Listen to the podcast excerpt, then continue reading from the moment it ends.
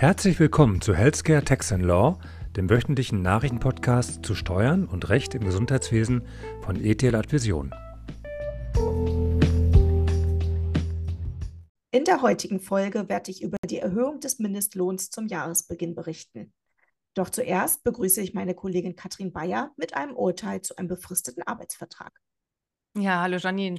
Schön, dich hier zur nächsten Podcast-Aufnahme zu sehen. Das Landesarbeitsgericht Köln hat sich zum Formerfordernis bei einem befristeten Arbeitsverhältnis geäußert. Aus aktuellem Anlass möchte ich das Thema nochmals aufgreifen. Derartige Fragen häufen sich nämlich gerade in unserer Beratung. Ja, als Anwalt denkt man ja häufig, das Thema ist durch, das weiß jetzt jeder, darüber müssen wir nicht mehr sprechen. Das hätte ich jetzt auch bei dem Thema Befristung gedacht, scheint aber nicht ganz so zu sein. Daher greifen wir das heute nochmal auf, Janine. Na, Katrin, da müsst ihr wohl noch Aufklärungsarbeit leisten. Ja, es scheint so. Und da passt das Urteil des LAG Köln ganz gut, die Thematik hier nochmal aufzugreifen. Hier geht es genauer gesagt um einen befristeten Arbeitsvertrag und eine eingescannte Unterschrift des Arbeitgebers. Eine wirksame Befristung bedarf der Schriftform. Das heißt, die Befristung ist zwingend im Arbeitsvertrag aufzunehmen.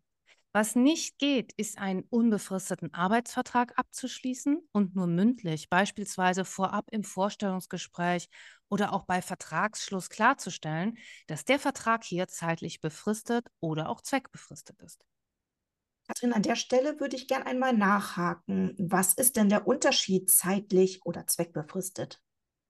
Ja, bei einer Zeitbefristung endet das Arbeitsverhältnis nicht durch Kündigung, sondern automatisch durch Ablauf der Zeit, für die es eingegangen wurde. Diese Form der Befristung heißt dementsprechend Zeitbefristung, weil der Vertrag mit einem bestimmten Datum bzw. Zeitpunkt endet, ohne dass es, wie gesagt, einer Kündigung bedarf. Man spricht dann auch von einem kalendermäßig befristeten Arbeitsvertrag.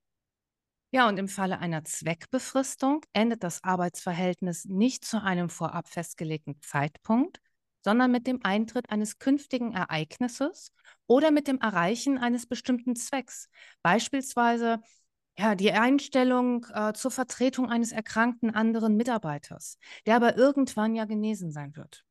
In diesem Fall endet der zweckbefristete Arbeitsvertrag mit Erreichen des Zwecks frühestens aber zwei Wochen nach Zugang der schriftlichen Unterrichtung des Arbeitnehmers durch den Arbeitgeber über den Zeitpunkt der Zweckerreichung.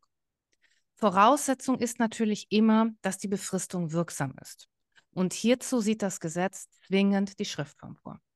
Schriftlich sind befristete Arbeitsverträge nur dann abgeschlossen, wenn der Vertragsinhalt in einer Urkunde, das heißt auf einem Blatt Papier festgehalten wird und wenn beide Vertragsparteien ihre Unterschrift unter den Vertragstext setzen. Dieses Schriftformerfordernis wird allerdings nicht allein durch die Unterzeichnung der vom Arbeitnehmer bereits unterschriebenen Vertragsurkunde vor Vertragsbeginn gewahrt, da es sich bei der Befristungsabrede um eine Vereinbarung handelt, die den Zugang wechselseitig gleichlautender Willenserklärungen verlangt, muss dem Arbeitnehmer die auch vom Arbeitgeber unterzeichnete Vertragsurkunde vor, und das ist wichtig, der Aufnahme der Tätigkeit zugehen. Wird eine Befristungsvereinbarung nicht schriftlich getroffen, ist nicht der gesamte Arbeitsvertrag unwirksam, sondern nur die Befristungsabrede und der Arbeitsvertrag gilt dann als unbefristeter Vertrag. Ja, und so kommen wir auch zu dem Urteil des LAG Köln. Die Arbeitgeberin führte hier eine digitale Personalakte und konnte in dem Prozess, in dem es um die Wirksamkeit der Befristung ging, nur eine Vertragsurkunde in digitaler Form vorlegen.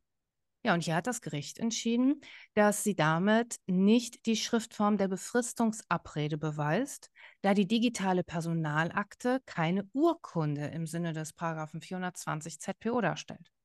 Und in einem solchen Fall kann sich der Arbeitnehmer, dem gegenüber behauptet wird, er habe eine bereits vor, von der Arbeitgeberin unterschriebene Vertragsurkunde erhalten, seinerseits unterschrieben und zurückgesandt, auf ein Nichtmehrwissen berufen. Die Beweislast zur Behauptung, es habe eine beidseitig unterschriebene Vertragsurkunde vorgelegen, verbleibt dann bei der Arbeitgeberin, die folglich den Entfristungsprozess, wie hier, verliert, wenn sie für die besagte Behauptung keinen Beweis antritt. Das ist ja sehr ärgerlich für den Arbeitgeber. Ja, das hätte man besser machen können. Aber kommen wir doch jetzt zu deinem Thema, Janine. Seit 01.01.2024 gilt ein neuer Mindestlohn. Ja, genau. Und sicher haben das auch schon viele unserer Zuhörerinnen und Zuhörer durch die Medien mitbekommen, dass bereits im Jahresanfang der Mindestlohn angepasst wurde. Seit 1. Januar 2024 beträgt der Mindestlohn 12,41 Euro die Stunde. Zu beachten ist, dass es in einigen Berufsgruppen gesonderte Mindestlohnvorgaben gibt, wie beispielsweise der Pflegemindestlohn für Pflegehilfs- und Pflegefachkräfte, die natürlich zusätzlich berücksichtigt werden müssen. Janine, kannst du das mal für unsere Zuhörer einordnen? Was bedeutet die Mindestlohnanpassung für die Arbeitgeber? Ja, die Arbeitgeber, die sollten natürlich darauf achten, dass die Anpassung an den Mindestlohn zum 01.01.2024 erfolgt.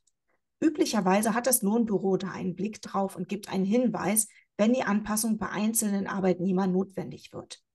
Wichtig ist aber darauf zu achten, dass auch geringfügig Beschäftigte Anspruch auf eine Vergütung nach Mindestlohn haben. Oft fallen in Arzt- und Zahnarztpraxen beispielsweise die Reinigungskräfte in den Mindestlohn. Gilt der Mindestlohn für alle Arbeitnehmer oder gibt es da auch Ausnahmen? Ja, ich kenne kaum eine Regel, von der es keine Ausnahme gibt. Und so ist es natürlich auch hier.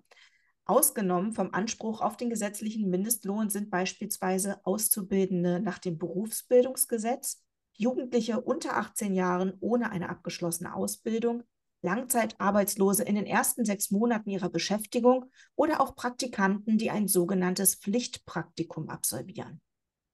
Die Geringfügigkeitsgrenze, auch oft als Minijobgrenze bezeichnet, ist inzwischen ja an den Mindestlohn gekoppelt, richtig? Genauso ist es.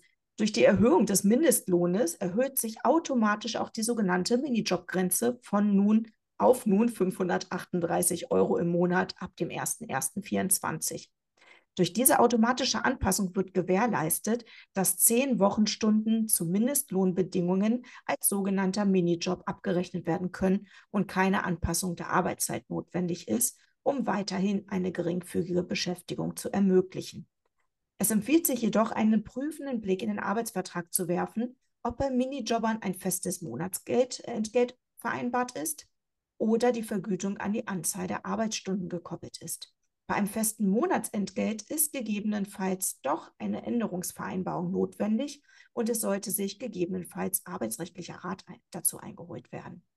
Die nächste Mindestlohnerhöhung ist allerdings auch schon bekannt.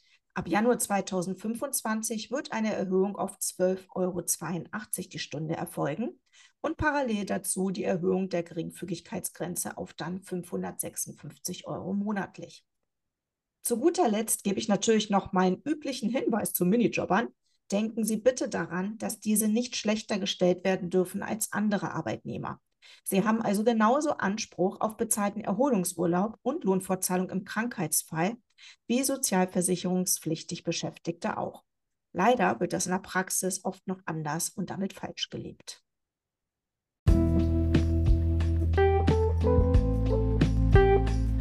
Hat Ihnen die Folge gefallen? Dann lassen Sie gerne eine Bewertung da und empfehlen Sie uns weiter.